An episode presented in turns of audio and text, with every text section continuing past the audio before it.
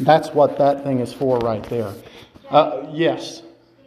Yes. think we ought to clap for the people that gave us the night. Yes, absolutely. Yes. I thought Oscar was looking good in that thing, man. You ought to wear that every day, Oscar. Uh, they did. They looked good up there. There's a lot of meaning to what they were doing as they were doing that. And one of the things that I'm going to talk to you a little bit about today is that very thing. Uh, if you'll turn with me into the book of Matthew, chapter 1, we're going to get into the gospel of Jesus Christ. As I said to you, I promise you, you're going to get the Word of God when I stand up here in the pulpit, and that's what I plan on giving you.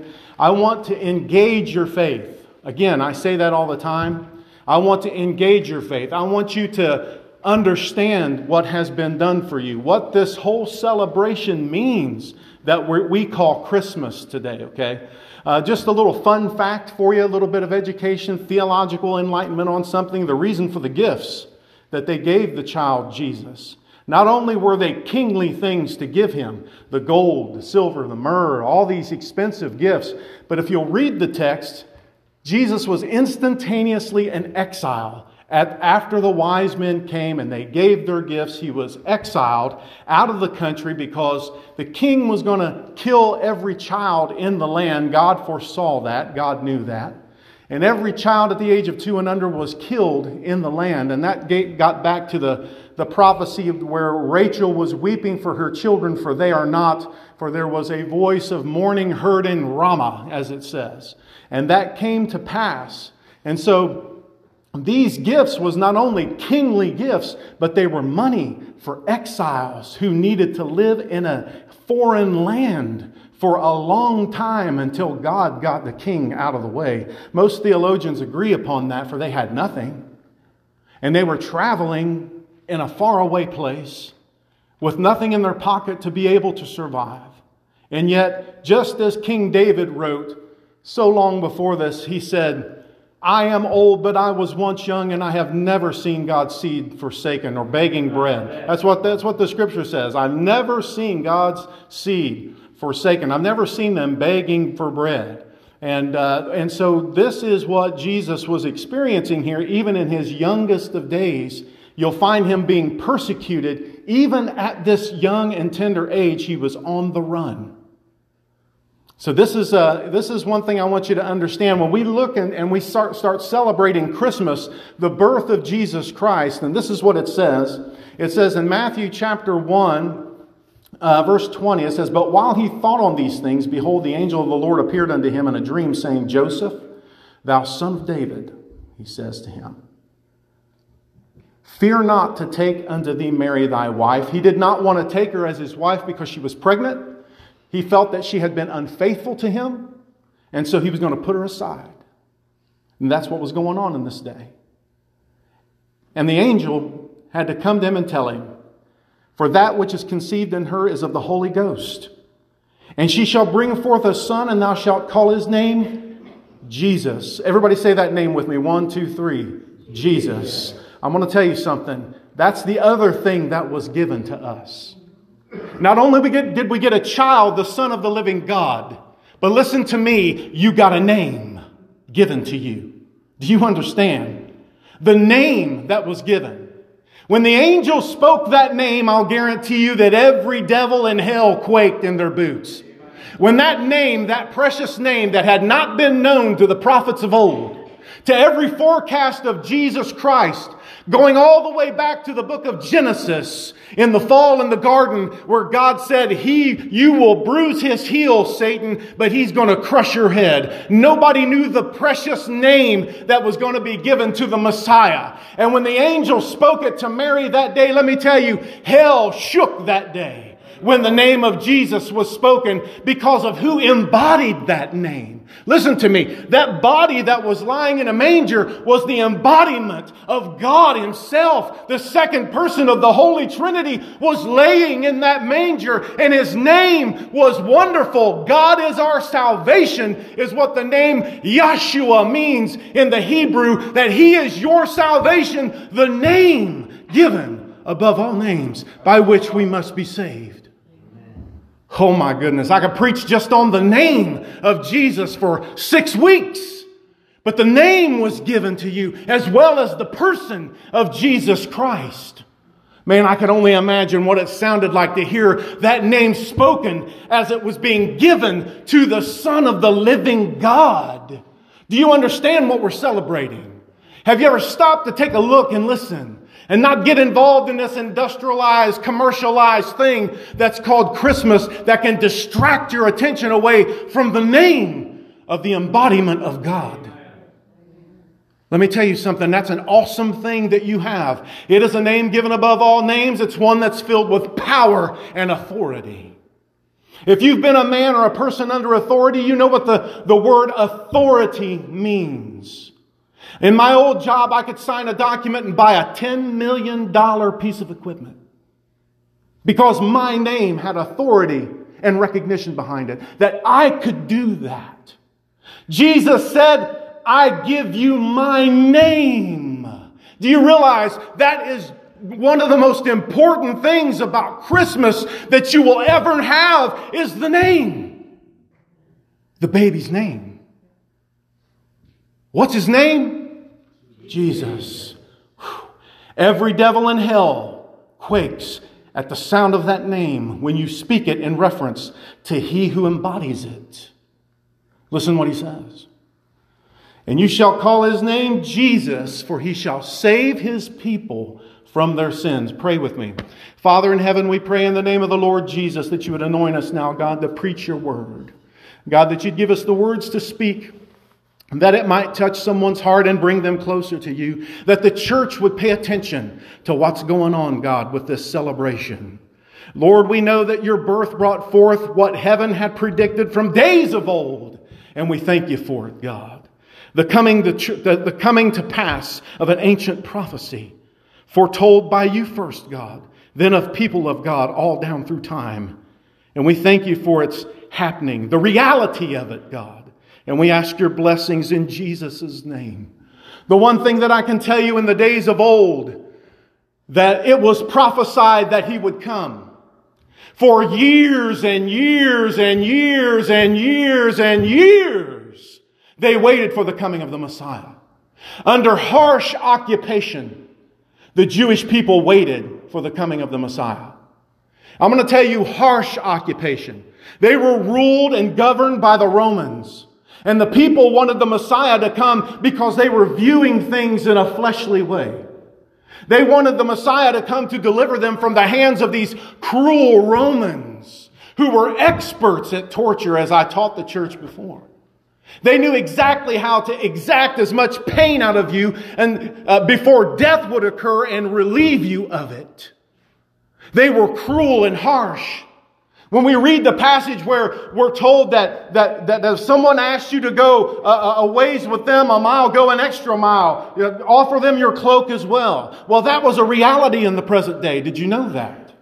That if you were a Roman and this person was a Jew, well, I could come up to you and if I was carrying a bunch of stuff down the road, you were obligated by Roman law to take my stuff if I asked you. And if you didn't do it, I could have you executed. So Jesus, when he was talking to the people, he said, do it willfully.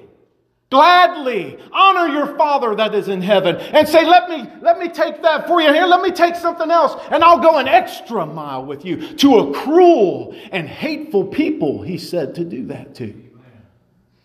My goodness, so much encapsulated in Christmas and in Jesus, who this is all about.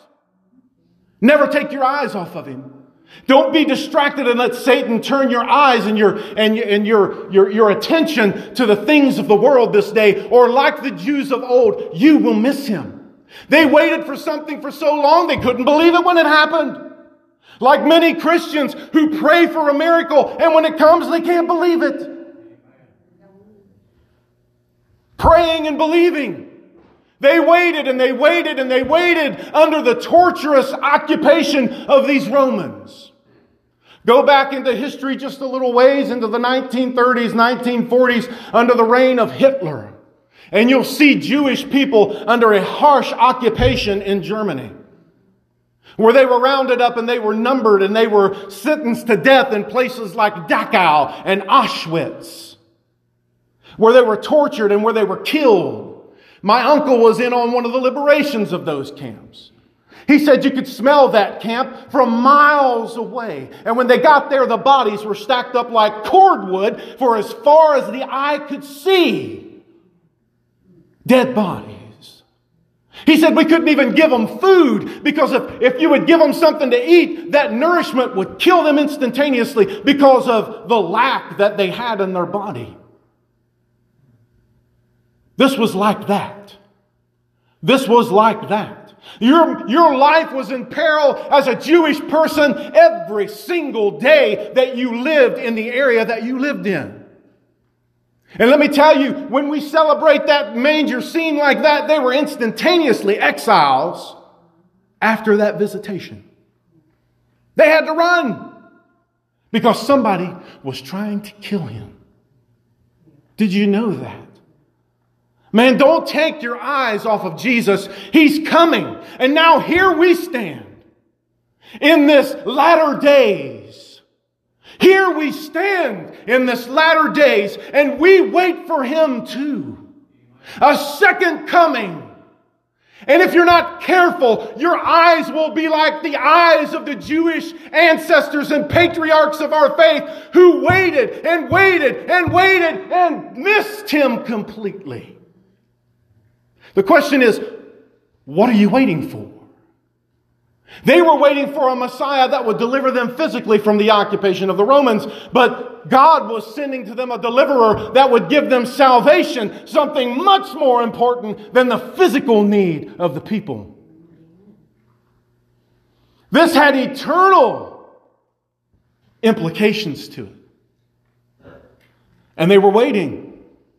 Brothers and sisters, make no mistakes about it. They misunderstood the reason for why he was coming. Do you understand what we're doing?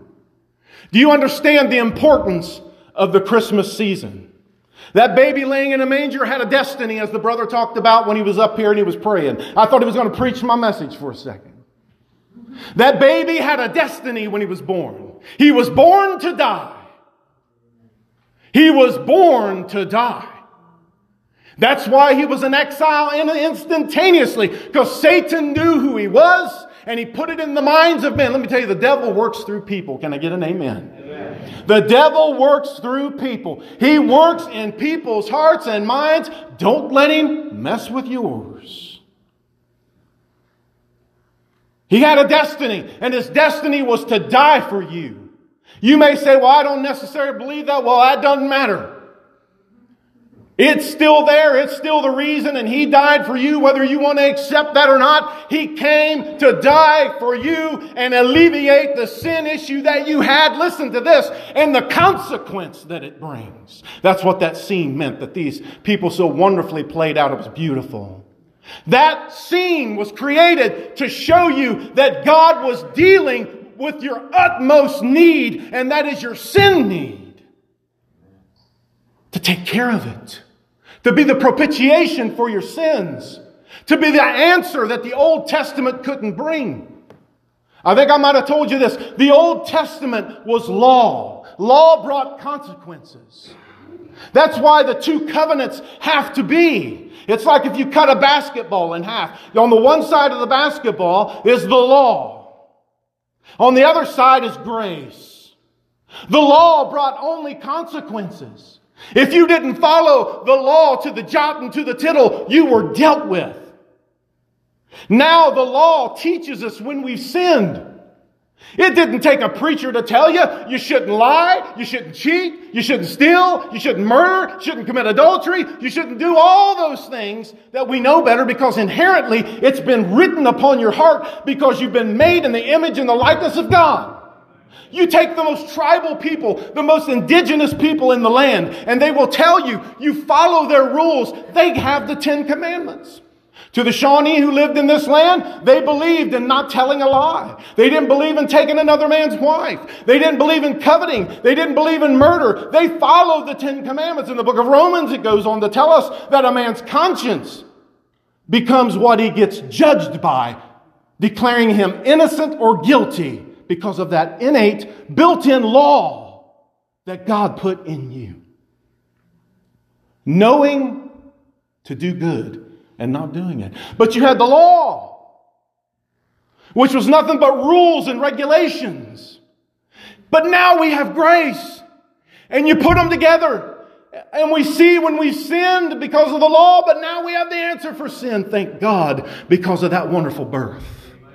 Now we don't have to go to the cross. Now we don't have to surrender our lives to the grave. Now we don't have to worry about laying in the ground. As the old song says, I'm not looking for a hole in the ground. I'm looking for one in the sky because of what Jesus done for us. Because of the law and grace, I knew when I did wrong and it drove me to Christ to be forgiven and it should drive you there too. Amen. Hallelujah to the Lamb of God. That's what that meant. That's what that is. A driving force to get you saved.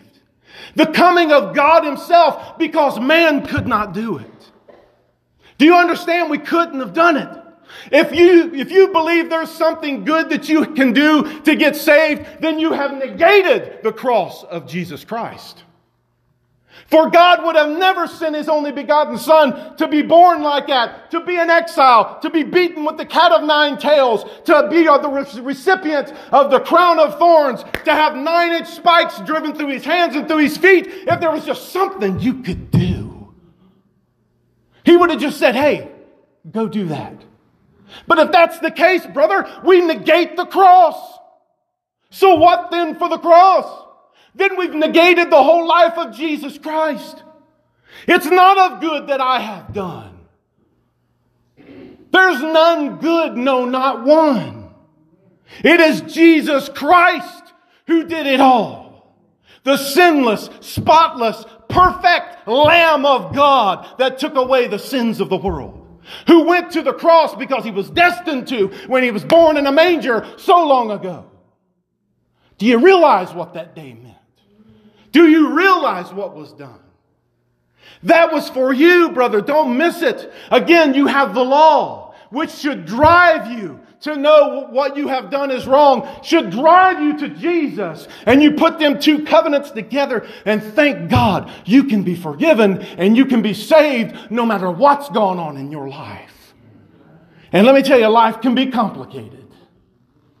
Life can be complicated. You can say, Brother Jay, you don't understand. I don't need to understand.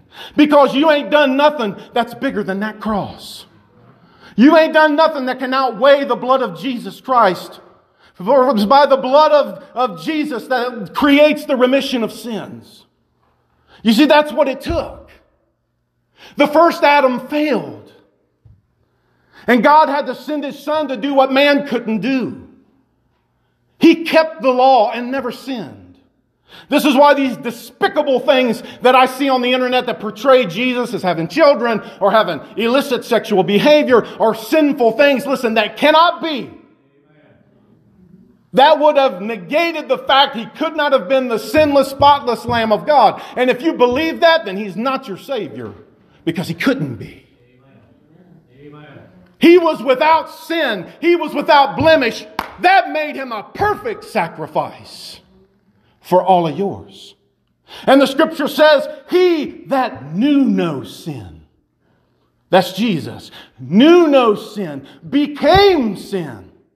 Your sin, my sin, was laid upon him, destined to die, destined to be a sacrifice, destined to be your Savior, to give hope to every addict, to give hope to every murderer to give forgiveness and hope to everyone who had committed adultery, to give hope to everyone who was a thief, to give hope to every person on the planet who had ever did anything wrong. He was born for that reason.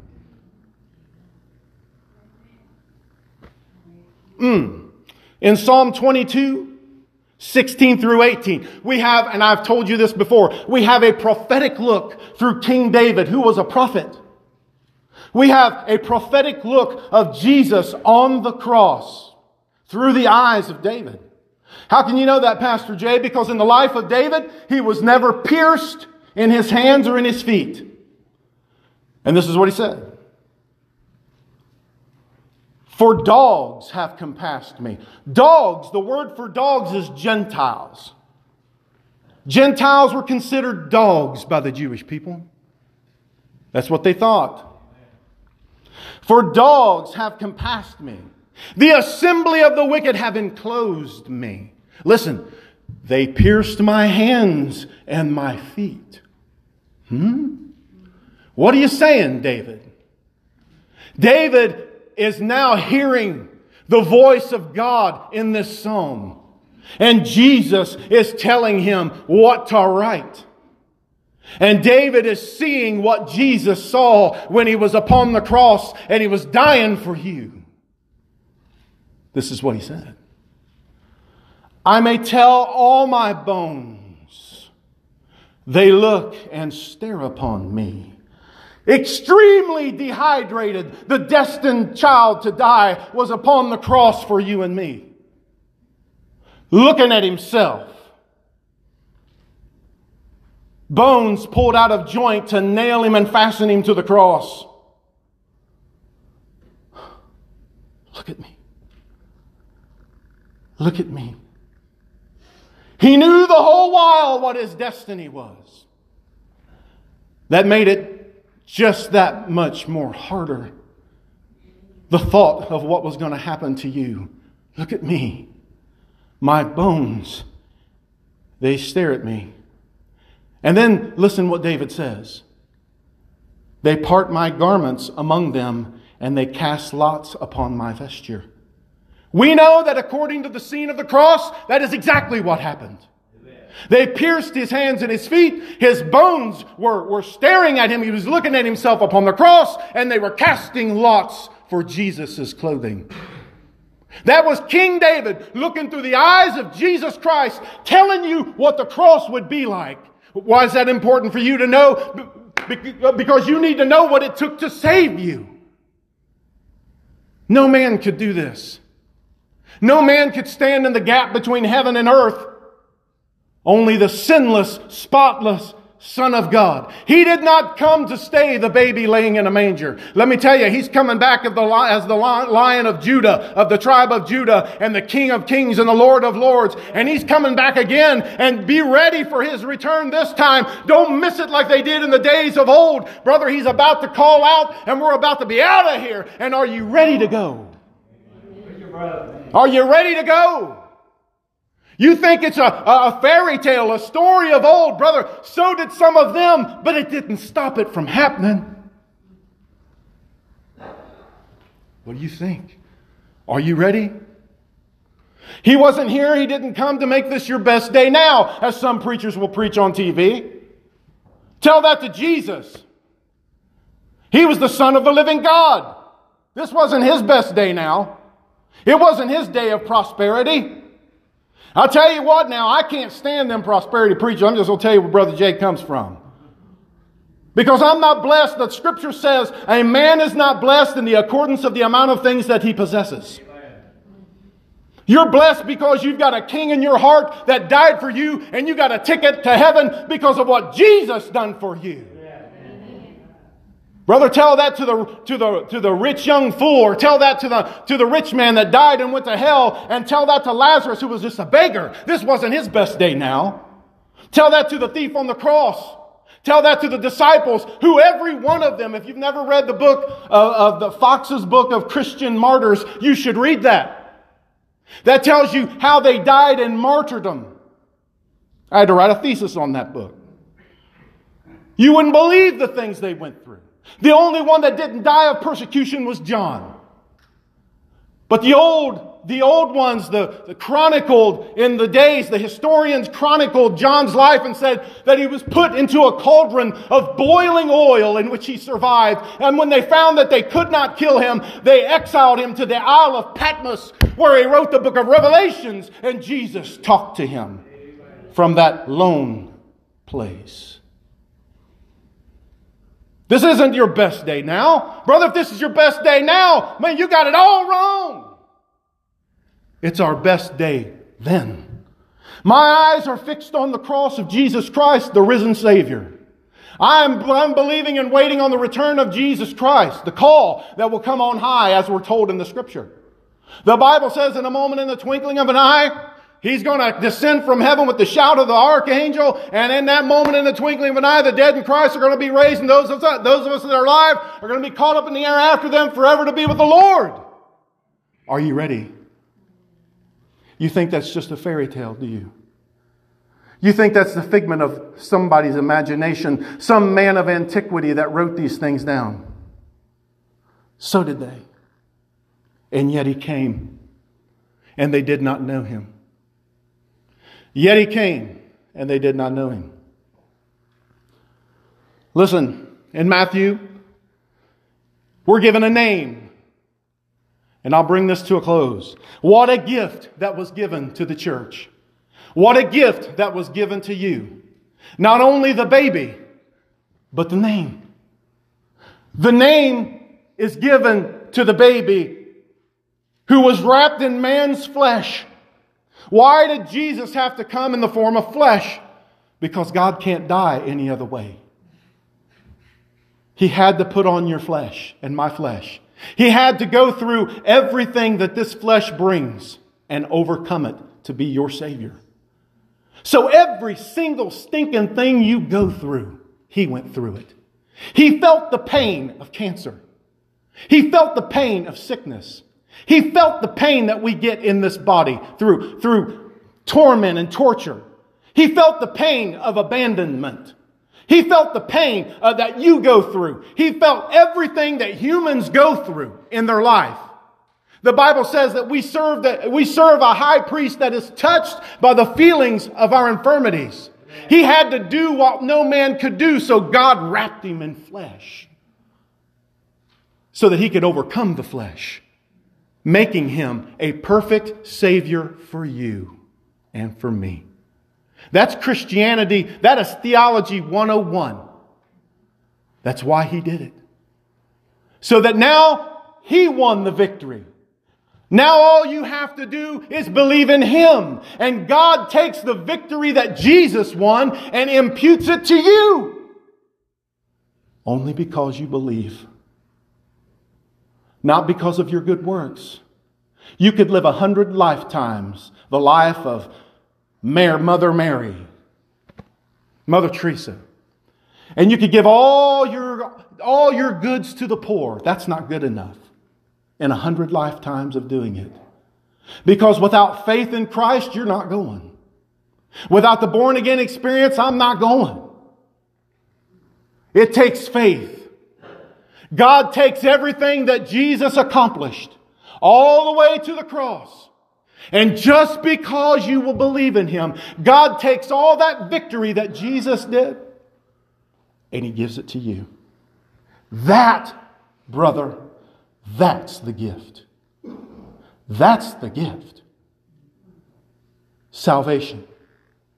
You shall call his name Jesus, which means God is my salvation. Let me tell you something. In Matthew, we're told in 1820, he says, where, what does the name bring? I just pinned down a few. In Matthew 18 and 20, where two or more gather together in my name. In my name, I am there and in the midst. In Mark 16 and 17, all these signs shall follow them that believe. Listen.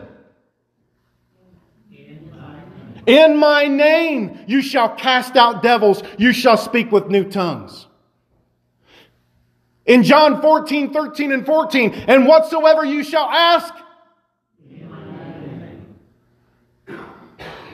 that I will do that my Father may be glorified in His Son. If you ask anything, that will I do. John 14, 26 says, But the Comforter who is the Holy Ghost, who the Father will send, he shall teach you all things, he says, and will bring to remembrance whatsoever things I have said to you in his name. Do you understand how powerful that was when the angel told Mary the name. Do you know what that meant? In His name, when we gather, He is here. In His name, what you ask for, He will do. In His name, church. The wonderful name. I want to tell you something. Only, only thing I ever hear, and I've said this to my other church, when you hear people cursing out there in the world, they always use the name of God or they use Jesus' name. They never say, ah, Buddha, ah, Muhammad. Why? Because Satan loves to blaspheme the only name given among men by which we must be saved. And when you hear his name used in profanity, remember, that came straight from hell. Because in that name, in that name, when you speak that name, Jesus says, when he cursed the fig tree, he looked at the disciples and said, when you ask something in my name, you, you, you say to this mountain, be thou removed into the sea. Now, I don't recommend you go over here to one of these mountains and try to cast something in the Cave Run Lake. But there are great mountains in life. And God can remove those mountains in Jesus' name. His name. Acts 4 10 and 12. The disciples was walking around and they were giving an account of what was going on in those early days. He says, Be it known to you all and all the people of Israel and they were talking about the man that was healed at the gate called Beautiful. He had laid there since his mother's womb. He was crippled since his mother's womb, and he had laid there for years. And man, one day, the apostles was walking by him, and he was asking alms, and they bent down, and Peter said, Listen to me. Listen to me. Silver and gold I have none. But by the name of Jesus Christ, rise up and walk. And when Peter was given an account of this, he says, Be it known unto you, all the people of Israel, that by the name of Jesus Christ of Nazareth, who you crucified, whom God raised from the dead, even by him doth this man stand here before you whole. This is the stone which was set at naught of you builders, which has become the head of the corner. Neither is there salvation in any other, for there is none other name under heaven given among men by which we must be saved. How about you? What's Christmas to you? I challenge you. I challenge you to get more involved in celebrating what was done. A life was given, a baby was born, a name was given. You have access and authority given to you by God in heaven to use a name that brings with it all the authority and power of heaven in your life. Stand with me.